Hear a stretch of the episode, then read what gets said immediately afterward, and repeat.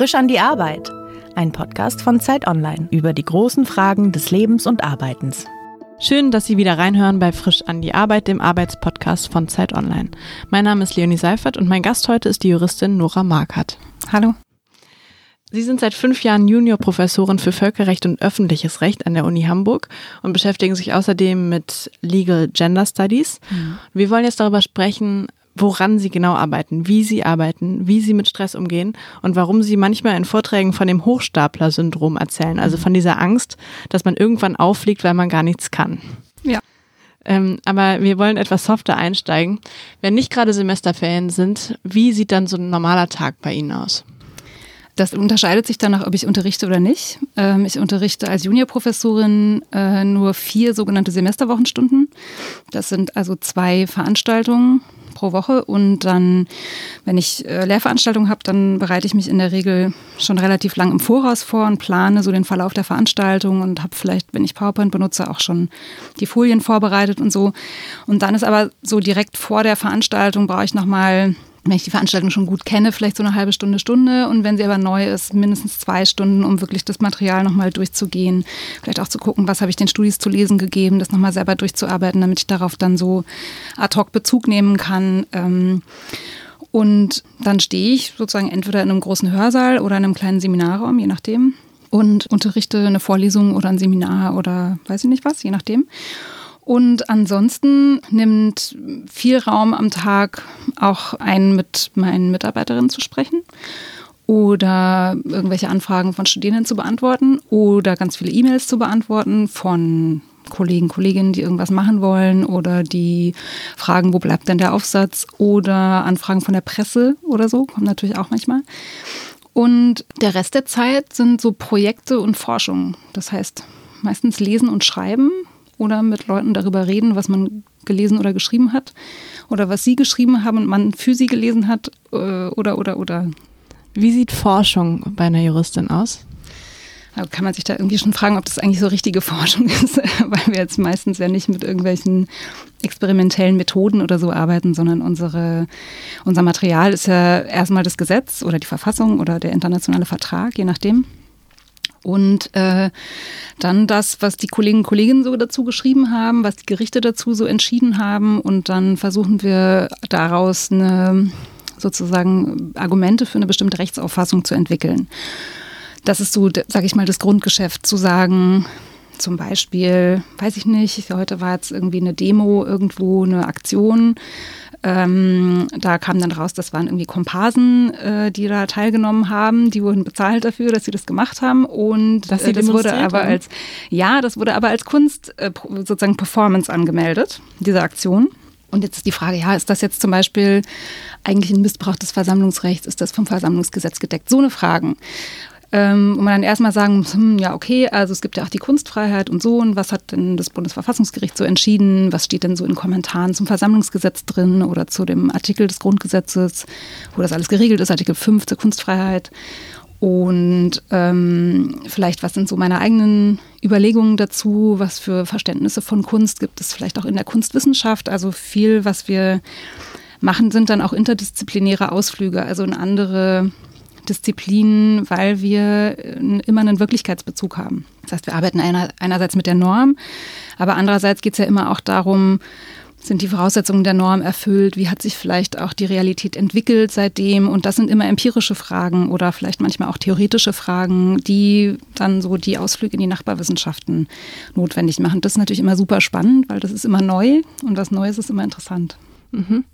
Und noch einmal zurück zu den Vorlesungen. Wie viele Leute sitzen dann in so einer großen Vorlesung vor Ihnen? Also in den ganz, ganz großen Vorlesungen, so zum Semesterbeginn, im ersten Semester, sitzen da schon mal so 400 Leute. Das ist jetzt, glaube ich, in Jura im Vergleich zu einer Statistikvorlesung, glaube ich, so 1000 Leute drin sitzen, vielleicht nicht so groß, aber äh, das sind dann schon so viele Leute, dass es dann auch Säle sind, wo die einfach relativ weit von einem weg sind.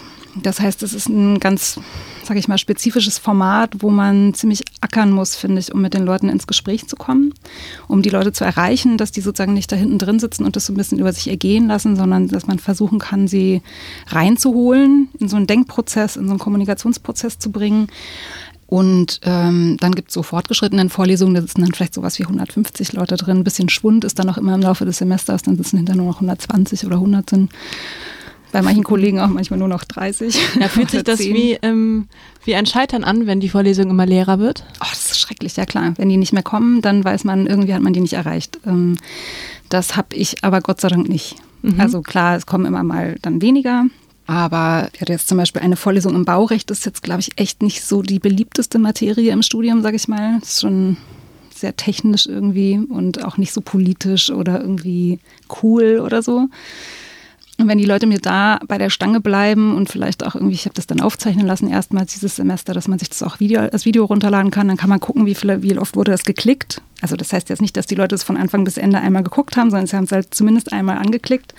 Wenn dann 900 Klicks irgendwie auf das Video sind, dann denke ich, okay, gut, das, damit können die arbeiten, das bringt denen was, das nehmen die irgendwie an. Mhm. Und wie, wie machen Sie das, dass die Leute das annehmen? Da muss wahrscheinlich jede und jeder so ihren eigenen Stil finden, wahrscheinlich. Ich, also es ist ein, also ich glaube, man muss es ein bisschen akzeptieren, es ist eine Performance. Also ich komme sozusagen rein und ich bin auf einer Bühne, die Leute gucken mich an und die beobachten mich auch und die gucken sozusagen, was habe ich an, wie bewege ich mich, wie rede ich. Das ist man als Wissenschaftlerin nicht so gewöhnt. Also Sie ziehen sich ganz bewusst an, weil Sie jetzt auf einer Bühne stehen werden. Also ich überlege es mir auf jeden Fall, klar. Weil da sitzen, wenn da 300 Leute sitzen, die gucken mich zwei Stunden lang an wenn ich da hin und her laufe auf der Bühne, ich bin so ein bisschen zappelig ähm, beim Unterrichten. Da habe ich mal eine Evaluation zum Beispiel gehabt, ich soll nicht immer an dem Kabel von dem Mikro so rumwursteln. Da habe ich immer so kleine Knötchen rein und wieder rausgemacht, weil sie müsste das die ganze Zeit angucken und es würde sie total nerven. Und dann dachte ich so, oh ja, stimmt, die gucken mich an. Also einmal ist es irgendwie eine Bühnensituation und dann, glaube ich, muss man in der Vorlesung ganz viele verschiedene Erwartungen oder Lernziele oder so zusammenführen. Also es gibt Leute, die haben sich intensiv vorbereitet auf die Veranstaltung und denen muss man irgendwie gegenüber dem Gelesenen einen Mehrwert bieten, wie man das in die Tiefe diskutieren kann, wie man Fragen stellen kann, wie man sozusagen das Material so ein bisschen entfaltet. Dann kommen aber auch mindestens die Hälfte und die haben sich überhaupt nichts angeguckt. Und wenn man die sozusagen irgendwie zumindest behalten will, dann muss man auch denen so ein bisschen was liefern, das sie vielleicht dazu bringt, dass sie sich nächstes Mal besser vorbereiten.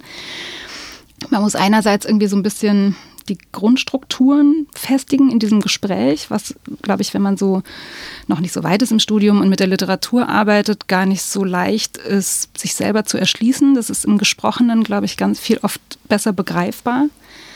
Beispiele bringen, vielleicht mal einen Fall besprechen. Es gibt auch dann visuelle Typen, für die ist es wichtig, dass man Sachen vielleicht auch mal mit einem Bild verbindet oder mit einer guten Metapher auf den Punkt bringt, dass man sich das gut merken kann. Und dann, wenn es sozusagen richtig gut läuft und dann, das, dann schafft man es in den zwei Stunden auch noch so ein bisschen Highlights zu setzen, so, okay, wenn man jetzt sagt, das müsst ihr jetzt unbedingt wissen, wenn man jetzt hier noch weiterdenkt, oder die und die sozusagen Herausforderungen sich noch überlegt. Oder wenn man jetzt nochmal nachdenkt und sagt, naja, da sind ja die und die theoretischen Konzepte dahinter, das kann man ja eigentlich auch anders sehen. Und wenn man das jetzt aus der und der Perspektive begreift, dann zeigt sich das nochmal anders. Wenn man das sozusagen alles in zwei Stunden schafft, dann ist es eine wirklich super Vorlesung. Aber ich glaube, eine gute Vorlesung ist schon eine, wo man es schafft, dass die Leute mitdenken und dabei bleiben. Und ich glaube, das ist, ich habe ähm, in der Schule viel Theater gespielt. Das ist so eine, dass man eine gewisse Bühnenpräsenz entfaltet und sozusagen Energie in den Raum reingibt. Und wenn das klappt und aus dem Raum sozusagen was zurückkommt und die Leute sich melden oder gucken und mitdenken, man sieht sozusagen an den Gesichtern, da passiert gerade was im Kopf, dann ist es schon gut. Mhm. Und woran merken Sie, das war jetzt nicht gut? Also Sie haben gerade schon erwähnt, diese hm. Evaluation, aber vielleicht ja auch direkt in dem Moment. Ja. Also ich hatte mal so einen Vorfall in der Vorlesung, wo eine Studentin irgendwie so sehr aufgebracht war und ich bin damit irgendwie nicht so gut umgegangen. Ich habe das dann so ein bisschen abgebügelt, weil ich dachte, okay, wir kommen jetzt hier nicht weiter, dann können wir das jetzt halt nicht klären und so. Und habe einfach weitergemacht mit der Vorlesung und die anderen Studis fanden das total bescheuert.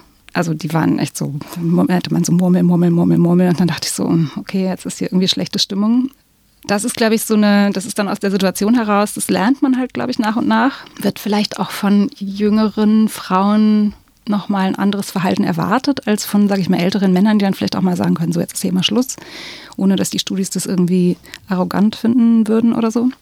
Weiß ich nicht. Und was mich total anstrengt, ist, wenn nichts zurückkommt.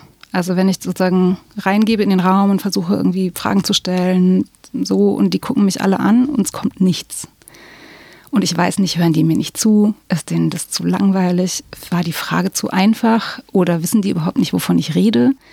Und das ist, dann habe ich das Gefühl, ich muss wahnsinnig ackern, um da irgendwie reinzukommen. Ich hatte mal eine Vorlesung mit so 150 Leuten im Audimax, der eigentlich für so 600 Leute ist, weil wir keine anderen Räume hatten, weil im Moment gebaut wird bei uns. Und das ist furchtbar weil die Leute sitzen super weit weg. Die haben aber gleichzeitig das Gefühl, es ist auch gar nicht so voll. Irgendwie sozusagen fühlt sich das dann so leer an, dass die so das Gefühl haben, sie verschwimmen mit der Tapete, glaube ich, oder mit dem Sitz hinter ihnen. Und ich sehe die aber und denke, warum redet ihr nicht mit mir? Und das ist echt anstrengend. Sie haben in Berlin studiert mhm. und waren dann in London am King's College mhm. und in Michigan an der Universität und haben, also Sie haben 1996 angefangen mit dem Studium und ja. haben 2011 erst, sage ich jetzt, ja. das zweite Staatsexamen gemacht. Also haben Sie dafür 15 Jahre gebraucht. Das klingt irgendwie nach viel Zeit. Warum haben Sie damit so lange gebraucht? Ja, das frage ich mich im Rückblick natürlich manchmal auch. Naja, also mein Studium habe ich, also das juristische Studium ist deswegen relativ lang, weil die Examensphase so lang ist. Ich habe dazu noch in meiner Studienzeit ein Jahr in Paris verbracht, ähm, wo man alle möglichen Kurse belegt. Mit dem Erasmus-Programm habe ich so einen Austausch gemacht zur, zur Sorbonne. Dann sozusagen, da belegt, macht man jetzt keine Scheine, die man dann im deutschen Jurastudium fürs deutsche Staatsexamen verwenden kann, sondern macht halt französisches Recht. Das heißt, da war schon mal eine Verzögerung drin. Und dann habe ich eben nach dem ersten Staatsexamen dachte ich, jetzt warte ich ein Jahr aufs Referendariat. In dem Jahr kann ich ja auch was Schönes machen und bin dann zum Masterstudium nach London gegangen und kam dann wieder und habe eine Stelle bekommen bei Susanne Bär an der Humboldt-Universität als wissenschaftliche Mitarbeiterin erstmal so als Vertretung. Vielleicht einmal dazu sagen, sie ist Richterin am Bundesverfassungsgericht. Ja, das war sie damals aber noch nicht. Ach, war sie noch nicht, okay. Ja, klar. sie erst 2011 geworden. Nee, damals war sie eine Professorin, die ich nicht kannte. Ich hatte an der FU studiert, sie war an der HU und ähm, hatte den Lehrstuhl auch, glaube ich, noch gar nicht so lange zu dem Zeitpunkt. Und eine ihrer Mitarbeiterinnen war irgendwie in der Examspause und hatte sozusagen sich freistellen lassen. Und in der Zeit wurde eine Vertretung gesucht und so hatte ich davon erfahren. Und die war damals eben Professorin einfach für öffentliches Recht und Geschlechterstudien. Und da habe ich mich darauf beworben und habe die Stelle gekriegt und habe dann eigentlich erst angefangen zu überlegen, hm, vielleicht gehe ich jetzt gar nicht so direkt ins Referendariat, sondern will vielleicht jetzt promovieren und musste dann erstmal ein Thema finden. Und das hat eine ganze Weile gedauert, muss ich sagen bis ich dann so ein Thema hatte. Und ich habe mich ziemlich reingestürzt auch in diese Lehrstuhlarbeit. Ich fand es super interessant. Sie hatte dann so einen Kurs zum vergleichenden Verfassungsrecht, den hat sie auf Englisch unterrichtet. Und ich kam jetzt irgendwie gerade aus dem Ausland und war ja auch mal noch in Frankreich gewesen und so. Und das fand ich super toll. Ich ganz viel für gelesen. Ich habe auch angefangen, Aufsätze zu schreiben zu einzelnen Themen. Und hatte dann, glaube ich, 2005 erst mein Exposé, also habe dann, glaube ich, da mein Stipendium erst bekommen und habe dann drei Jahre mit dem Stipendium promoviert und dann habe ich mein Referendariat hinten rangeschlossen, 2008 bis 2010. Mhm. Und habe dann zweites gemacht. Und dann musste ich noch ganz schnell die DIS fertig machen, weil die dann immer noch nicht so ganz fertig war. Und habe 2011 dann die Promotion abgeschlossen. Und so kam dann irgendwie, hat sich das halt ein bisschen verzögert. Aber diese zwei Jahre Vorlauf, bis ich die, bis ich genau wusste, was ich in der DIS eigentlich machen musste, das weiß ich nicht, ob ich das hätte beschleunigen können so richtig. Da haben Sie einfach in der Bibliothek gesessen und überlegt, was könnte das sein? Ja, ich hatte dann irgendwie so eine Idee, vielleicht irgendwie so zum Recht auf Bildung und Hochschulorganisation und Bologna-Prozess und so. Und habe ich irgendwie gemerkt, so, ich komme da irgendwie überhaupt nicht, ich kriege da überhaupt keine Struktur rein. Ich lese da irgendwie so Sachen, ich finde das irgendwie interessant, aber irgendwie weiß ich gar nicht so richtig, was ich da jetzt so richtig zu schreiben soll, außer das, was ich da schon lese, was die anderen geschrieben haben, habe ich mich hab ich sehr lange irgendwie keinen richtigen Ausweg draus gefunden. Mhm. Sehr viel solitär gespielt auch in der Zeit einfach, so am Computer gesessen und jetzt mal nur kurz ein kleines Spiel und dann sozusagen Zeit verbrannt.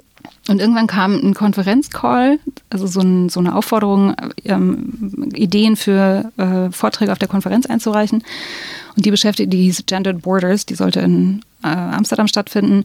Und da ging es um Flüchtlingsrecht und Gender als Problem. Und da hatte ich was in London zugemacht. Und dann dachte ich, da könnte man doch das und das und das, was ich da in London gemacht habe, nutzen und da und da das und das draus basteln. Dann habe ich mich darauf beworben und das war meine Dis-Idee. Und dann habe ich sozusagen daraus was entwickelt. Aber dieser Prozess, das, dieses so ein Thema zu suchen, ein Thema zu finden, ein Thema zuzuschneiden, das ist wirklich wahnsinnig anstrengend, immer wieder. Ja, es gibt so, so Zeiten im Leben von Juristen, in denen die so wahnsinnig gestresst sind. Vielleicht sind sie immer gestresst, aber die Examensvorbereitung gehört dazu mhm. und dann dieses Thema finden für die DIS, dann die DIS mhm. selbst. Also so sehr, dass sie nicht mehr schlafen können, psychisch völlig fertig sind, mhm. vielleicht denken, alles hinzuschmeißen. Wie haben Sie das durchgestanden oder wie psychisch belastend haben Sie das dann tatsächlich auch empfunden? Es ist belastend. Also es ist einfach diese Examensphase, wer das nicht kennt, das juristische Studium ist erstmal so ein normales Studium, da macht man seine Scheine, schreibt so Klausuren und manchmal auch Hausarbeiten.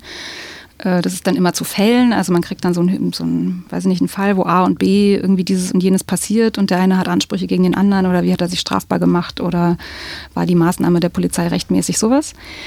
Und dann kommt das erste Staatsexamen und das besteht aus, das ist jetzt nach Bundesland immer so ein bisschen unterschiedlich, aber sowas wie sieben Klausuren, die jeweils fünf Stunden dauern und in einem Zeitraum von zwei Wochen geschrieben werden mit so 300 weiteren Leuten in so, riesigen, in so riesigen Sälen. Und in denen ist der gesamte Stoff des gesamten Studiums sozusagen Prüfungsstoff. Und das bedeutet, dass man eine extrem lange Vorbereitungsphase auf diese Klausurenzeit hat, weil man das natürlich im Grundstudium auf einem viel, sag ich mal, einfacheren Level erstmal lernt in seinen Grundzügen und dann aber, um so quasi wirklich einen juristischen Beruf zu, ergreifen zu können, muss man nochmal draufsatteln. Und das werden, lagern viele in so private Repetitorien aus, die sie dann bezahlen müssen. Jetzt inzwischen haben die Unis auch einige Angebote in der Richtung. Aber man muss einfach sich auf seinen Hintern setzen und einfach Bücher lesen und Karteikarten schreiben oder, weiß ich nicht, sich irgendwelche Lernmethoden suchen, Lerngruppen bilden, Fälle durchsprechen und, und, und. Und das ist eine sehr intensive, lange Phase, wo man, glaube ich, sehr darauf achten muss, dass man sich nicht überfordert. Das ist ganz schwierig, weil es ja nie ausreicht. Es ist ja immer wahnsinnig viel Stoff. Das heißt, man muss irgendwie damit lernen, zufrieden zu sein, was man schafft.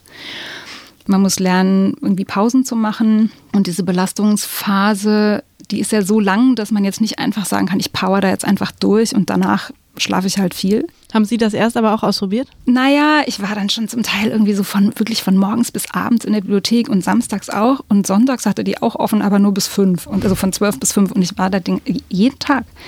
Und es ist total ineffizient natürlich, weil man so lange sich nicht konzentrieren kann. Das heißt, man hat dann halt da vor Ort Phasen, wo man halt nichts macht oder wo man nur total langsam vorankommt. Das kann man natürlich auch zeitlich viel stärker komprimieren und dann die Nachmittage einfach an See fahren. Das hat ein Freund von mir gemacht, da war ich immer total neidisch. Und das habe ich aber wirklich echt nach und nach erst gelernt, dass ich so Phasen schaffe und dann auch wieder Freiräume nutze und so. Und in der tatsächlichen Examensphase, das ist schon so eine Nervenprobe, glaube ich. Und da merkt man echt, die Leute gehen da sehr unterschiedlich mit um. Also es gibt dann Leute, die haben so Stressdurchfall oder werden, kriegen dann so Grippe und oder sitzen dann so mit also kiloweise Bananen und so Traubenzucker und so ihren kleinen Monchichi und ihrer Flasche und so weiter mit so total vielen so Security Blankets irgendwie um sich rum auf diesen, an diesen Examenstischen. Und da habe ich dann gemerkt, so, so, so schlimm finde ich das, glaube ich, nicht. Also ich bin dann schon angestrengt, angespannt, aufgeregt. Aber das kann ich irgendwie wegstecken. Und das ist, glaube ich, echt ein Plus in meinem Beruf. Mhm. Sie haben in einem Text von Ihnen, den ich gelesen habe, die typischen Phasen während der Dissertation mhm. beschrieben, und zwar die manische Phase und auch die depressive Phase. Sind das Phasen, durch Sie, die Sie durchgegangen sind? Ja, auf jeden Fall. Ähm, und wahrscheinlich ist, also ich würde auch denken, das ist typisch so, ich spreche auch mit anderen Leuten, die so Arbeiten schreiben, dass man so Phasen hat, wo man einfach wahnsinnig viel schafft und so richtig drin ist im Projekt und einfach unheimlich viel wegackert, so Literatur durchflügt und Texte produziert und so, es, es läuft einfach das meine ich mit manischer Phase, wo man auch das Gefühl hat, so, ey, super cool, ich habe die mega gute Idee und jetzt muss ich nur noch und dann noch das und dann noch, ah, und hier ist auch noch was Tolles und so. Und dann ist man so total begeistert von seinem Projekt. Und dann gibt es aber auch Phasen, wo man so auf das eigene Projekt guckt und denkt, boah, ey, das ist doch alles schon gesagt. Das ist doch alles total banal, was ich hier mache. Alle Leute wissen doch eh das, was ich jetzt glaube, was ich hier erarbeitet hätte. Und man unterschätzt dann sozusagen die Expertise, die man entwickelt hat und hält das irgendwie für Allgemeinwissen. Das ist so ein bisschen, glaube ich, die Gefahr. Aber diese, ich glaube halt dieser, dieses, dieser schmale Grad zwischen Größenwahnsinn und äh, sozusagen total blockierender Angst, irgendwie nichts zu sagen zu haben. Das ist, wenn man da eine gute Balance findet, dann ist das einerseits was, was einen nämlich antreibt, gute Ideen zu entwickeln, sich auch mal was zu trauen und mal so zu springen, ohne zu wissen, ob man landen wird. Und andererseits aber auch sich so gut abzusichern und so viel mit anderen Leuten vielleicht drüber zu reden und zu lesen und so, dass man relativ sicher sein kann, dass man nicht totalen Mist erzählt, dass man dann vielleicht auch doch ganz gute Sachen produzieren kann. Das sagen Sie jetzt ja auch mit ein bisschen Abstand zu mhm. dieser Zeit auf jeden Fall und mhm. vor allem auch mit Erfahrung, weil Sie schon häufiger in diese Situation wahrscheinlich mhm. gekommen sind. Wie ist es bei Ihnen mit dem Hochstapler-Syndrom? Haben Sie das immer noch? Ich glaube, das hat, also es gibt jetzt sozusagen so Inseln noch, wo das, äh, wo das noch da ist, klar. Äh, aber dieses Hochstapler-Syndrom oder Imposter-Syndrom, wie es auf Englisch genannt wird, das ist ja so ein, sozusagen, das beschreibt das Gefühl, alle anderen, die hier um mich rum sind, die sind alle wirklich schlau und ich bin hier eigentlich gar nicht vorgesehen. Und die anderen denken die ganze Zeit, ich wäre so schlau wie sie, die haben aber nur noch nicht rausgefunden, dass ich gar nicht so viel kann. Und das ist wahnsinnig, also das ist so ein bisschen wie Vertigo, dass man so das Gefühl hat, ich bewege mich jetzt hier die ganze Zeit auf einem Gebiet, das ich nicht abschätzen kann und jederzeit kann ich abstürzen. Und ich glaube, ganz viele von uns denken, das, ist, das geht nur ihnen so, außer sozusagen die Kollegen, die sich für die Allergrößten halten, aber ich weiß nicht, vielleicht haben die das auch. Aber je mehr man mit Leuten spricht, desto mehr merkt man, dass es total verbreitet ist und dass auch Kolleginnen oder Kollegen, von denen man denkt, so, boah, die haben echt so viel gemacht und so tolle Sachen geschrieben und so, boah, und was die machen, das ist wirklich richtig interessant und richtig kreativ, dass die dann sagen, Mensch, du, also ich habe irgendwie das Gefühl, ich habe einfach so wenig gelesen im Vergleich zu den anderen Leuten oder ich habe irgendwie gar nicht so diese so richtig grundlegende Aufsätze mal geschrieben oder so. Die kommen alle mit so Selbstzweifeln. Und ich glaube, es ist ganz wichtig, in unserem Beruf über das Scheitern zu reden oder auch über diese Ängste zu reden, um es einfach offen zu legen, zu sagen, das ist normal, das ist in Ordnung. Und andererseits einfach damit so ein sage ich mal, so einen Umgang zu finden und zu sagen, das gehört irgendwie dazu. Das ist so ein Reality-Check irgendwie. Bin ich wirklich kann ich das wirklich gut, habe ich wirklich was zu sagen und sich da auch immer wieder in Frage zu stellen. Ich glaube, eigentlich kann das produktiv sein, aber es kann auch ganz schrecklich einen blockieren und abhalten. Und in welcher Situation würden Sie rückblickend sagen, da bin ich gescheitert? Es muss jetzt keine Riesensituation ähm, gewesen sein, man kann ja auch im Kleinen scheitern. Hm. Ja, also im Kleinen scheitert ich natürlich ständig. Aber vielleicht so, was so ein Forschungsprojekt angeht oder wo ich auch so dieses Gefühl hatte, boah, ich bin irgendwie vielleicht doch gar nicht so richtig hier, war mein Habil-Projekt, das habe ich ewig lang, da habe ich ewig lang dran gesessen und habe irgendwie kein Packende gefunden. Ich wusste, das ist irgendwie interessant. Und ich bin auch immer wieder zu den gleichen Fragen gekommen, aber ich habe irgendwie keine Struktur reinbekommen oder hatte das Gefühl, es gehört irgendwie alles dazu und eigentlich müsste man da so einen riesigen theoretischen Überbau erstmal entwickeln, wo man dann in diese ganzen philosophischen Grundlagen noch reingehen müsste irgendwie. Und dann habe ich mich dem die ganze Zeit überhaupt nicht so gewachsen gefühlt und hatte dann überlegt, naja, eigentlich was jetzt anstehen würde, ist mal so ein Drittmittelantrag. Das ist ja bei uns eigentlich so inzwischen auch in der juristischen äh, Disziplin so ein bisschen die Erwartung, dass man so Mittel einwirbt, Projektmittel und äh, davon zum Beispiel dann eine eigene Stelle finanziert. Dann ist man nicht, muss man nicht sozusagen was anderes arbeiten, während man nebenher die Habil schreibt. Zum Beispiel jetzt wie ich eine Juniorprofessur, auf der ich auch unterrichten oder betreuen muss. Wenn man so eine eigene Stelle von der DFG zum Beispiel bezahlt bekommt, von der Deutschen Forschungsgemeinschaft, dann muss man halt nur sein Projekt machen, hat mehr Zeit dafür. Und es ist total renommiert und äh, außerdem attraktiv, weil Unis wollen immer Leute, die Drittmittel einwerben können, weil die dann mehr Budget sozusagen schaffen für die Institution. Und ich habe versucht, so einen Antrag zu schreiben und ich habe es nicht geschafft mit meinem Projekt, weil ich mein eigenes Projekt noch nicht verstanden hatte. Und das war echt total schwierig. Das war keine schöne Zeit, weil ich da irgendwie, ich hatte dann was geschrieben, dann dachte ich, Mensch, ich muss jetzt einfach mal so, ich muss jetzt einfach mal was schreiben, einfach mal so einen Wurf machen und dann kommt das schon. Und die Arbeit, sozusagen das auszuarbeiten, das will ich ja dann erst noch machen. Jetzt, jetzt sozusagen stelle ich mir nicht so an, jetzt machen wir einfach. Und ich habe was geschrieben, es war einfach nicht gut. Und äh, das war, das fühlte sich nicht gut an. Es hat mich sehr lange aufgehalten. Und das wurde auch nicht, nicht besser. Sie haben noch nicht etwas zu einem späteren Zeitpunkt. Nee, ich habe das dann gelassen und hab, ähm, hatte ja auch meine Stelle. Also es war jetzt sozusagen kein totaler Druck. Aber da, also dem zugrunde lag natürlich sozusagen eine grundsätzliche Schwierigkeit mit meinem Thema, dass ich irgendwie da, weiß ich nicht, nicht so richtig einen Zugang gefunden habe.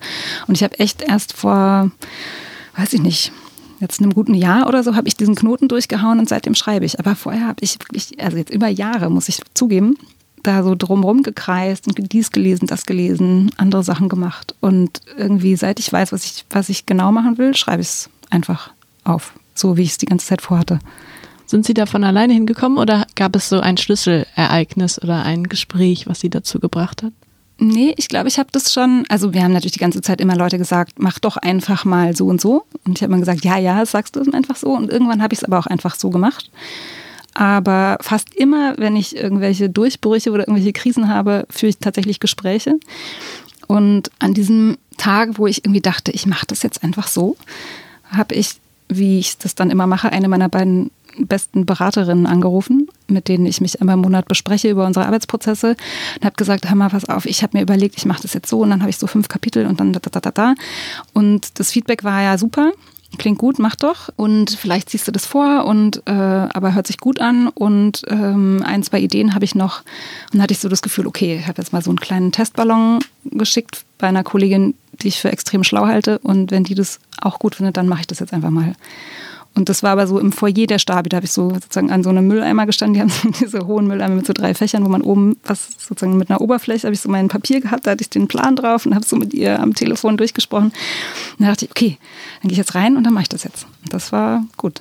Mhm. Und jetzt müsst ihr mir mal verraten, was das Thema von der Habilitation ist. Also der Arbeitstitel ist das Recht auf Gesundheit. Und ähm, was mich an dem Thema interessiert, sind so quasi die sozialen Grundlagen der Freiheitsrechte. Wir haben ja so eine ganz naja, relativ klassische Verfassung, die hat so einen Katalog von Freiheitsrechten, Versammlungsfreiheit, Meinungsfreiheit, sowas, Kunstfreiheit.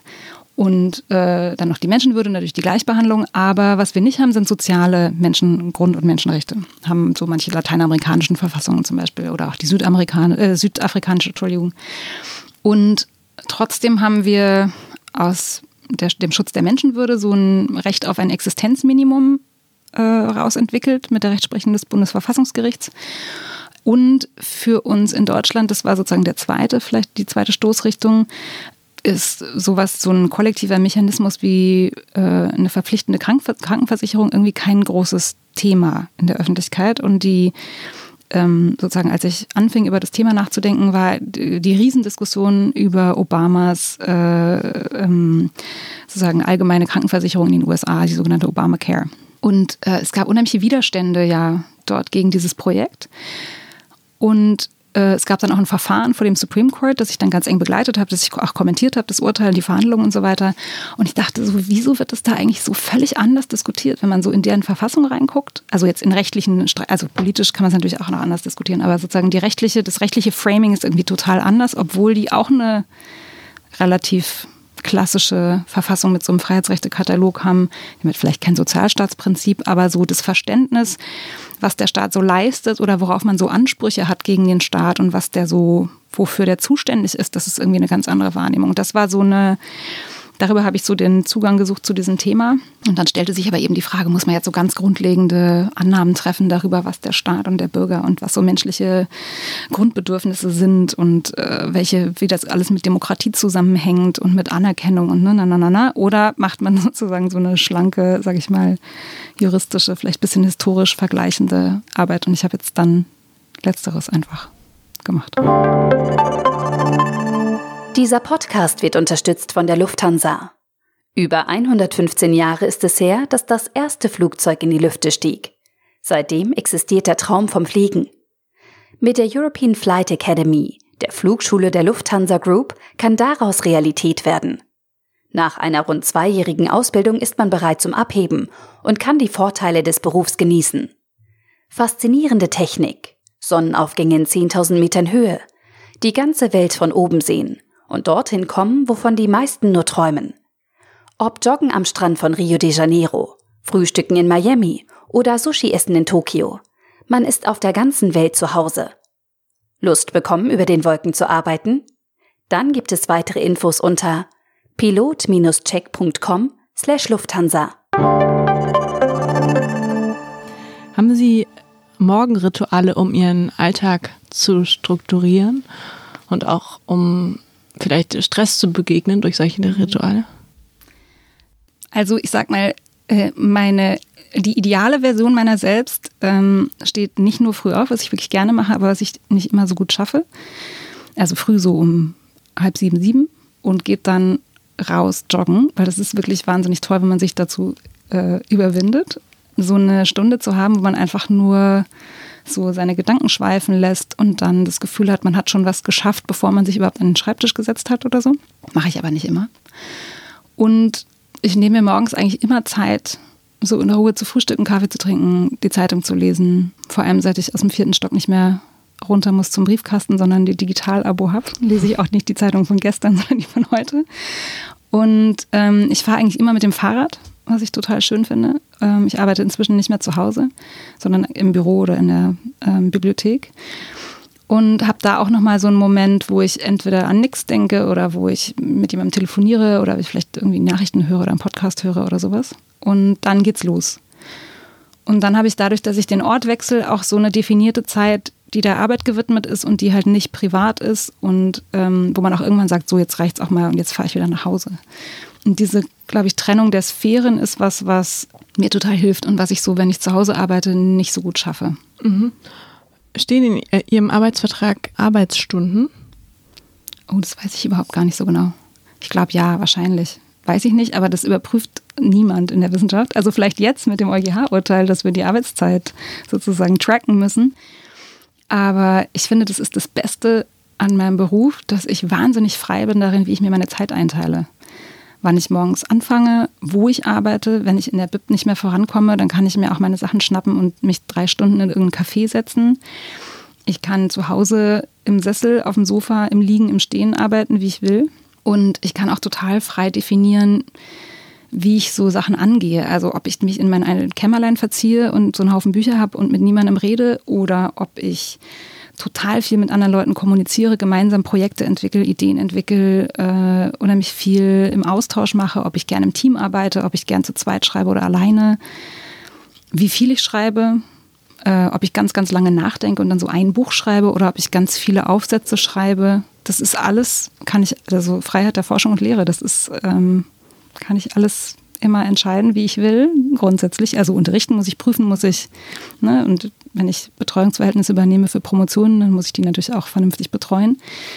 Aber der Rest ist meins. Und das war, als ich meine Juniorprofessur angefangen habe in Hamburg und ich pendel ja dahin aus Berlin, sagte dann mein Vater irgendwie so, ja, und musst du dann nächste Woche nach Hamburg? Und dann meinte ich, nee, ich, also ich habe ja nächste Woche keinen Termin und so. Und dann, glaube ich, habe ich einfach von hier aus, dachte er, ist, das, ist denen das recht? Ist das denn okay, wenn du da jetzt gar nicht hinfährst? Dann dachte ich, ich bin ja meine eigene Chefin ich kann das selber entscheiden. Und das war für mich auch so ein Aha-Moment, wo ich dachte, boah, cool.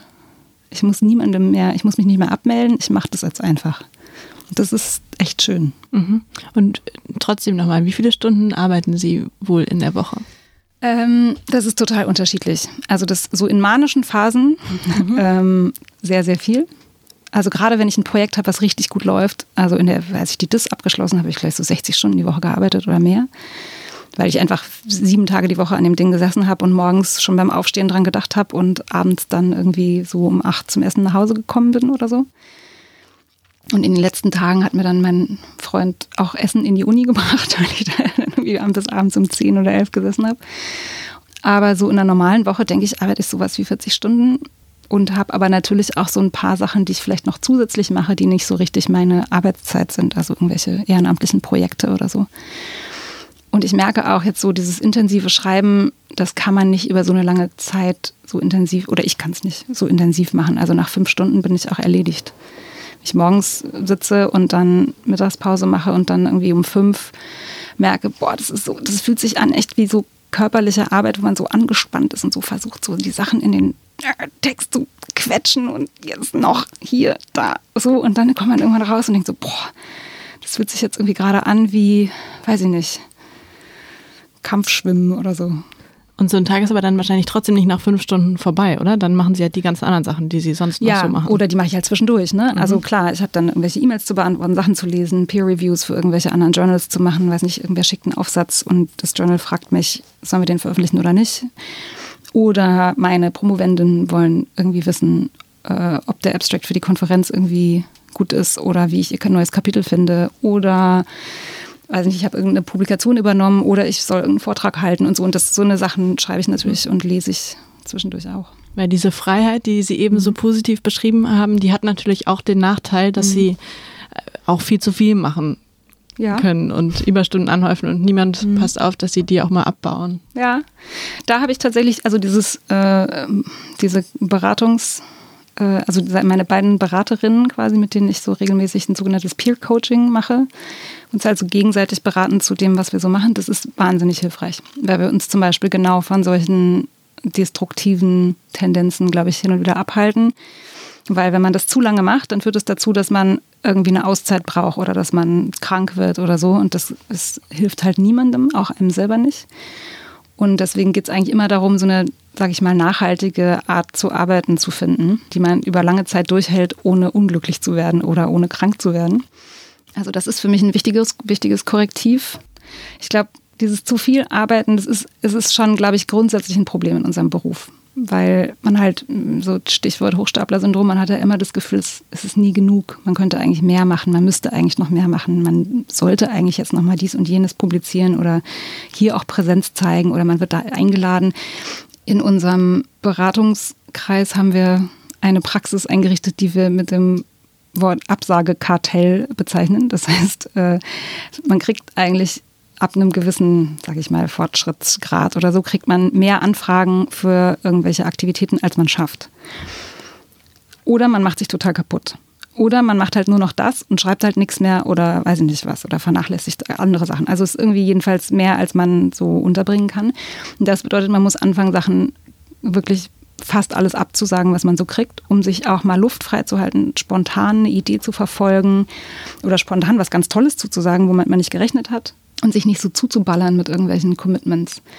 Und das ist ein, ein dauerhaftes, äh, das ist irgendwie so ein Struggle, die ganze Zeit damit umzugehen, weil jede Anfrage ist natürlich wieder eine Gelegenheit, jemanden, von jemandem dann gelobt zu werden und der freut sich dann, dass man das zusagt und dann fährt man dahin und dann hält man den Vortrag, kriegt man gesagt, der Vortrag war aber ganz toll.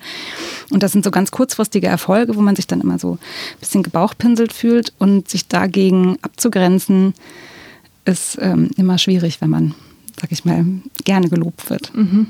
Sie haben nämlich ja auch die Refugee Law Klinik in Hamburg gegründet, mhm. eine Rechtsberatung für Geflüchtete. Mhm.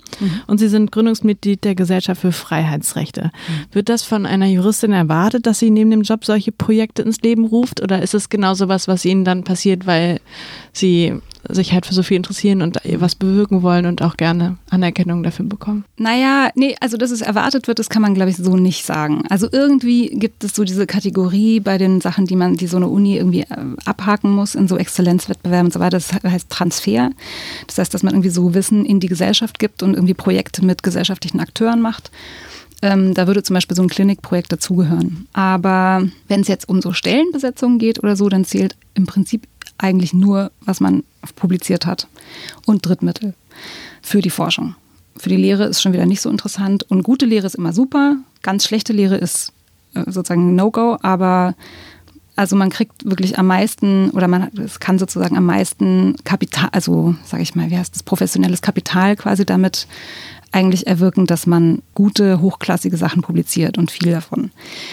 Und das heißt so, diese ganzen Projekte, die sind irgendwie schön, aber die sind kein Ersatz und die sind auch so, mm, ja, es darf jetzt auch nicht zu viel sein und man darf jetzt irgendwie nicht so zu häufig dies und jenes und auf der Bühne stehen und so weiter, weil es immer so ein ganz bisschen auch, glaube ich, als unseriös angesehen wird. Also jetzt so äh, Projekte, so NGO-Arbeit oder so, das ist halt keine Forschung, sondern es ist irgendwie so was anderes, so Praxis und so ist irgendwie okay, aber wenn da kein Geld herumkommt für die, für die Uni, wenn man jetzt zum Beispiel mit einem Pharmakonzern kooperiert dann kriegt man vielleicht von dem Forschungsmittel, aber weiß nicht, von der GFF kriege ich jetzt keine Forschungsmittel. Ja. Eine Zwischenfrage. Ähm, In einer mhm. Zeitung wurden Sie als ähm, Bürgerrechtsaktivistin, glaube ich, bezeichnet. Ist das mhm. so eine Bezeichnung, die Sie nicht gerade, die Ihnen nicht gerade in den Kram passt? Mm, also ich, Bürgerrechtsaktivistin, ja, also würde ich mich vielleicht mm, nicht selber beschreiben, aber es stimmt natürlich in gewisser Weise, weil die GFF setzt sich für die Durchsetzung der die Grund- und Menschenrechte für Freiheitsrechte. Ein. Genau, Gesellschaft für Freiheitsrechte. Wir machen strategische Prozessführung im Bereich Grund- und Menschenrechte, in Deutschland vor allen Dingen. Das ist was, was, glaube ich, einfach mir persönlich sehr wichtig ist, weil ich das Gefühl habe, ich bin in einer extrem privilegierten Situation mit meinem Beruf. Ich kann so frei forschen und lernen, aber ich bewege mich dann schon in einem Umfeld Universität, wo das auch wieder sehr zugangsbeschränkt ist, also wo auch nur sehr, sage ich mal, gerade das Jurastudium, das sind meistens Leute mit einem relativ hohen Bildungshintergrund in der Familie, Oft ist in der Familie sind auch Juristen und Juristinnen. Das ist eine gewisse Schicht. Das ist sehr weiß. Da sind wenige People of Color unterwegs äh, und so. Und da zu sagen, diese ganzen sozusagen Ressourcen, zu denen ich Zugang habe, diese ganzen Möglichkeiten, die ich habe, dann auch zu nutzen für Projekte, die so ein bisschen was abgeben in gesellschaftliche sage ich mal, Zusammenhänge, die da vielleicht nicht so Zugang zu haben, die entweder jetzt, was, wir, was die Gesellschaft für Freiheitsrechte macht, wir arbeiten mit Nichtregierungsorganisationen, die in einem bestimmten Bereich zum Beispiel unterwegs sind, die aber nicht selber juristische Expertise haben und die sagen, okay, wir kommen hier politisch nicht weiter, wir müssen jetzt eigentlich mal vor Gericht. Denen geben wir sozusagen die Möglichkeit, dann das professionell durchführen zu lassen oder mit ihnen durchzuführen. Und bei der Refugee Law Clinic geht es darum, dass die Studierenden lernen als Rechtsberater und Rechtsberaterinnen im direkten Kontakt mit KlientInnen, also Flüchtlingen in Hamburg, sozusagen einerseits denen eine konkreten Dienstleistung anzubieten, die sie nutzen können, also Rechtsrat zu erteilen auf einem bestimmten Niveau in einem Bereich, wo sie sozusagen ausgebildet sind. Und zum anderen aber eben auch sich dieses Gebiet selbst zu erarbeiten dadurch vielleicht auch ein Gefühl dafür zu kriegen, wie das Recht eigentlich in Wirklichkeit wirkt und welche Rechtsrealitäten auch Leute erleben, die ein ganz anderes, in einem ganz anderen Kontext leben, äh, wie ungerecht auch Recht sein kann in der Wirklichkeit, obwohl es auf dem Papier eigentlich total okay aussieht. Das sind Sachen, die mir total wichtig sind und deswegen ist das was, wofür ich auch Raum schaffe. Und dann mhm. muss man halt insgesamt dann doch recht viel arbeiten, ja. Ja, Sie haben eben gesagt, Anerkennung ist Ihnen wichtig. Von wem ist Ihnen Anerkennung wichtig? Ja, es ist mir natürlich ein bisschen peinlich, dass, mir, dass ich sozusagen weiß, ich bin so, weiß er, so weiß ich nicht, sind wir vielleicht alle ein bisschen narzisstisch, irgendwie sozusagen freuen uns dann, wenn wir so gesehen werden oder wenn Leute wertschätzen, was wir machen. Ich, also ich meine, das ist, ich glaube, das sehe ich auch so ein bisschen selbstkritisch. Das ist, ähm, das ist immer gefährlich, sich davon abhängig zu machen, weil man braucht ja eigentlich sozusagen dieses frei, sich da muss sich immer wieder davon frei machen, um wirklich auch neue Sachen verfolgen zu können. Ähm, deswegen scherze ich da gerne drüber. Aber ich glaube, es gibt so, ja, weiß ich nicht. Es gibt natürlich immer so Leute, an denen misst man sich. Die hält man einfach für total schlau und total belesen. Und wenn man dann irgendwas denen schickt und die sagen, das finden sie gut, dann ist es einfach total toll. Dann ist es schön, wenn man das Gefühl hat, so, wow, okay, denen glaube ich das.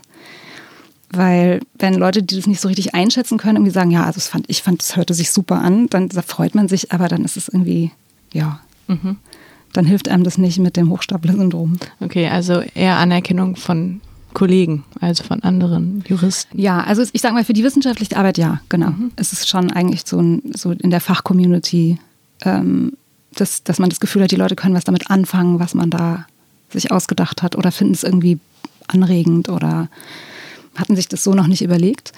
Und dann gibt es natürlich, also wenn ich so überlege, Wissenschaftskommunikation außerhalb der Universität, ähm, ist es kriege ich manchmal so, wenn ich irgendwie mal ein Interview gegeben habe oder so, dass ich, dass mir Leute eine E-Mail schreiben und sagen, sie fanden das jetzt, haben sie es jetzt so verstanden oder sie fanden das irgendwie total gut, dass ich das nochmal so auf den Punkt gebracht habe oder keine Ahnung. Irgendwie sozusagen machen sich die Mühe, meine E-Mail-Adresse rauszusuchen und mir zu sagen, sie fanden das jetzt gut. Und dann denke ich so, okay, die, weiß ich nicht, halbe Stunde Vorbereitung und Interview, die haben sich jetzt irgendwie gelohnt, weil es hat jetzt jemandem was gebracht. Und das ist schon, das freut mich auch.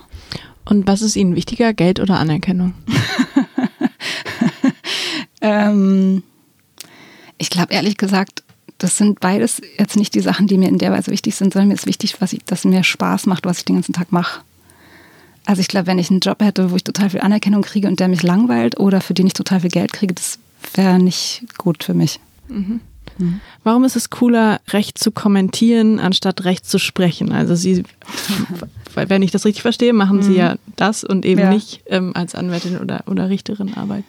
Ja, weiß ich gar nicht so genau. Es gibt verschiedene Arten zu antworten, glaube ich. Also das eine ist, als Richterin muss man ständig entscheiden. Das heißt, man hat sozusagen die juristischen Fragen, die man alle aufwirft und sozusagen beleuchten kann und hier und so und da. Aber dann gibt es höchst, höchstrichterliche Rechtsprechung, die muss man irgendwie auf diesen Fall anwenden und dann muss man irgendwie sagen, wie soll es jetzt ausgehen. Und soll jetzt der Schadensersatz so und so hoch sein oder niedriger oder wie machen wir das jetzt? Und wenn man Strafrichterin ist, muss man sagen, kriegt die Person jetzt Geldstrafe, Freiheitsstrafe, Freispruch, Bewährung ja oder nein? Und da interessieren mich, glaube ich, eher die Zwischentöne. Das ist sozusagen, das, diese Freiheit habe ich natürlich dann als Wissenschaftlerin immer zu sagen, naja, ja, ja, es gibt ja die und die Kriterien, aber es ist auch schwierig. Und wenn man das nochmal aus der und der Perspektive beleuchtet oder so aus theoretischer Sicht, müsste man ja eigentlich das nochmal ganz anders sehen und kann mich natürlich diesem Entscheidungszwang so ein bisschen entziehen, mhm. einerseits. Und andererseits, glaube ich, ist das aber auch gerade sozusagen diese Zwischentöne zu finden und da sozusagen reinzugehen und sich nicht festlegen zu lassen auf, ein, so, auf so eine sozusagen Entweder-Oder-Lösung, sondern zu sagen, manchmal ist es auch einfach komplizierter das interessiert mich, glaube ich, mehr. Und man ist, glaube ich, als Richterin tendenziell auch recht einsam. Also es kommt darauf an, ob man in der Kammer ist oder nicht, klar. Oder in einem Senat. Aber oft arbeitet man als Einzelrichterin und das heißt, man hat einen Berg Akten, der muss von links nach rechts die unbearbeiteten in die bearbeiteten umwandeln und zwischendurch hat man mal eine Verhandlung. Aber in vielen Bereichen hat man vielleicht auch gar nicht so viele mündliche Verhandlungen. Und das ist mir irgendwie zu einsam. Also ich, ich habe meine besten Ideen fast immer in Gesprächen oder sozusagen im Nachgang zu Gesprächen, wo ich dann denke, ah ja, genau so, so, das ist es nämlich. Oder ich, wenn ich es ausspreche, merke ich, ah, genau, jetzt habe ich es auf den Punkt gebracht. Das ist genau das, worauf es ankommt. Und dieses ganz alleine da sitzen, das brauche ich. Also das ist ganz wichtig für den Forschungsprozess, dass man mal so alles ab, ab wegschiebt und deswegen gehe ich auch in die Bibliothek, um zu arbeiten. Aber ich brauche dieses Kommunikative. Das ist aber, glaube ich, auch Typsache. In Großkanzleien oder wo auch immer gibt es ähm, wahrscheinlich auch ganz schreckliche Chefs. Aber so aus der Wissenschaft hört man das besonders, dass da so ähm, mhm. Doktorväter und Doktormütter ähm, sehr schwierig im Umgang sind mhm. mit ihren Doktor, sagt man Doktorkindern? Nee, Doktoranden sagt man, genau. Ja. Ähm, äh, dass die äh, Kollegen schikanieren, die mhm. Leute anfangen zu heulen. Sind Sie eine bessere Chefin als die Chefs, die Sie im Laufe Ihres Lebens kennengelernt haben? so viele Chefs hatte ich natürlich jetzt noch nicht, deswegen äh, ist es ein bisschen vermessen vielleicht. Mm, ich hoffe, ich bin eine gute Chefin. Also es ist mir sehr wichtig, eine gute Chefin zu sein. Ähm, und ich habe sehr viel gelernt, auch von den von der, dem Chef und der Chefin, die ich hatte bisher. Nee, ich hatte sogar mehrere. Ja, jetzt fällt mir wieder ein, ich habe noch einen dritten Chef gehabt. Äh, aber da hat auch, glaube ich, jeder und jede so ihren eigenen Stil.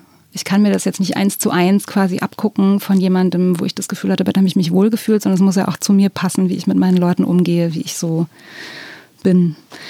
Und ich glaube, in der Wissenschaft ist es ein bisschen, oder sage ich mal, ist es so verbreitet oder dieses Problem mit schlechten Chefs so verbreitet, weil die Wissenschaft zieht, glaube ich, schon starke Persönlichkeiten an, die grundsätzlich so mal davon überzeugt sind, trotz allem Hochstapler-Syndrom, dass sie was können und man ist relativ früh, also man ist vielleicht noch irgendwie so Assistent oder Assistentin für eine Professorin, aber dann ist man sozusagen der Chef oder die Chefin und dann gibt es sozusagen niemanden mehr, der einem so soziales Feedback gibt.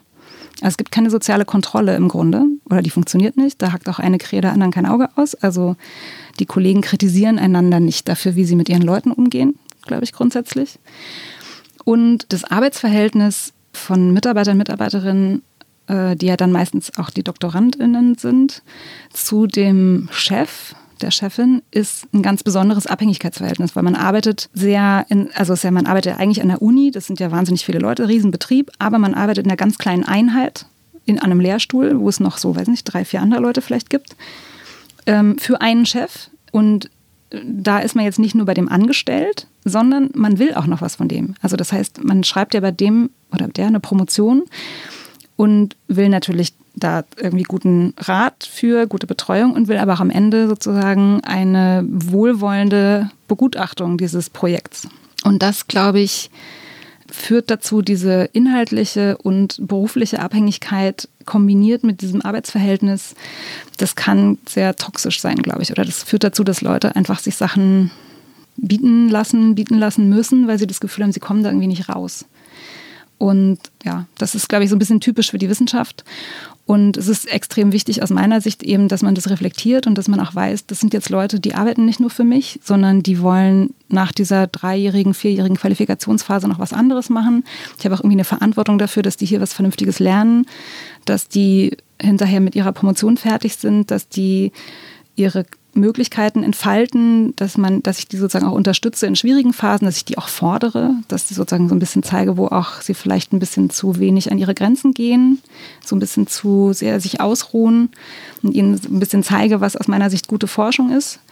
Aber es ist ein Verhältnis, wo ich jetzt nicht sage, die arbeiten für mich und die haben gefälligst irgendwie, ja, also ich brauche das morgen um neun, da haben wir jetzt noch zwölf Stunden, dann machen sie mal.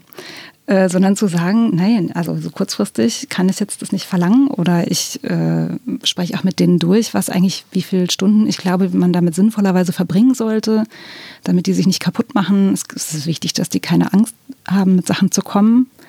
Es gibt Kollegen, die sind cholerisch, die schreien dann ihre Leute an oder haben wahnsinnig hohe Erwartungen, dass die Leute immer total aufgeregt sind, bevor sie ins Gespräch gehen und haben da irgendwie kein Gespür für. Und deswegen glaube ich, ist es ganz wichtig, da sich selbst zu reflektieren, die eigene Stellung zu reflektieren, vielleicht auch mal mit Kolleginnen zu besprechen, zu sagen, so, pff, ich habe da irgendwie so einen Konflikt, ich weiß nicht so genau, wie ich damit umgehe und einfach so eine Offenheit zu, für Kritik zu schaffen.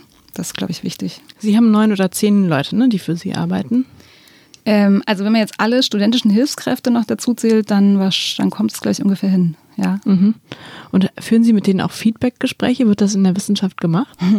Ich habe das im ersten Jahr gemacht. Da haben wir nach einem halben Jahr so eine Art Personalgespräch gemacht, um mal zu horchen, so wie war das jetzt? Wie geht's dir? Wie geht's mir? Wie so, so zufrieden bin ich mit dem Arbeitsverhältnis? Und das war sehr gut. Und das machen wir jetzt, glaube ich, aber das haben wir dann sozusagen nicht weiter. Diese Formalisierung hat sich dann so ein bisschen verlaufen, weil ich das Gefühl hatte, wir haben jetzt eigentlich auch einen Modus miteinander gefunden, wo die auch mal kommen und sagen, so, das, also, Entschuldige, aber das geht so nicht. Und dann sozusagen den Konflikt mit mir auch austragen. Und ja. Ich wüsste gerne als letztes von Ihnen eine typische frisch an die Arbeit Frage. Und zwar, ähm, was macht Ihnen mehr Angst bezogen auf Ihren Beruf? Verzichtbar zu sein oder unverzichtbar? Unverzichtbar zu sein. Das glaube ich ziemlich sicher, weil, also jedenfalls so wie ich arbeite, mache ich meine Projekte, versuche ich eigentlich immer so zu strukturieren, dass die auch funktionieren, wenn ich mal keine Zeit habe. Und dieses so zu arbeiten, dass, dass man ständig erreichbar sein muss, dass Leute irgendwie einen ständig irgendwie fragen können. Das ist, glaube ich, auch so ein bisschen so ein Kontrollzwang, der da dem unterliegt, dass man das Gefühl hat, man muss überall seine Finger im Spiel haben. Und zum Beispiel die Refugee Law Clinic ist so ein Projekt, das ist so gebaut, dass die mich jederzeit fragen können, aber dass die nicht davon abhängig sind, ob ich da bin oder nicht, sondern das Projekt läuft auch so. Und die, ich habe keine Lebenszeitstelle, das heißt, ich werde die Uni Hamburg früher oder später verlassen. Und ich will, dass das Projekt dann überleben kann. Und deswegen ist es auch so gebaut. Und deswegen ist es, glaube ich, super, wenn man nicht unverzichtbar ist. Mhm. Es gibt viel Freiheit. Ich frage noch einmal nach, sind Sie denn immer erreichbar? Also für meine Leute grundsätzlich schon, ja. Die können mich auch auf dem Handy anrufen. Ähm, also die fragen aber auch, ne, so darf ich dich jetzt mal hier per SMS, so ist jetzt Wochenende, ist es dringend, darf ich mal kurz anrufen. Aber wenn ich irgendwie das Gefühl habe, muss das jetzt sein, dann sage ich auch, können wir nicht Montag telefonieren und dann ist es, ja, aber ich, also ich finde es schon wichtig, dass die Leute, die von einem abhängig sind, dann auch erreichen können. Ja. Mhm. Danke, Frau Markert, für das Gespräch. Ja, vielen Dank. Und wenn Sie, liebe Zuhörerinnen und Zuhörer, Kritik äußern wollen oder uns sagen wollen, wen wir als nächstes unbedingt einladen sollen, dann schreiben Sie uns an frischandiarbeit.zeit.de. Bis dann. Tschüss. Tschüss.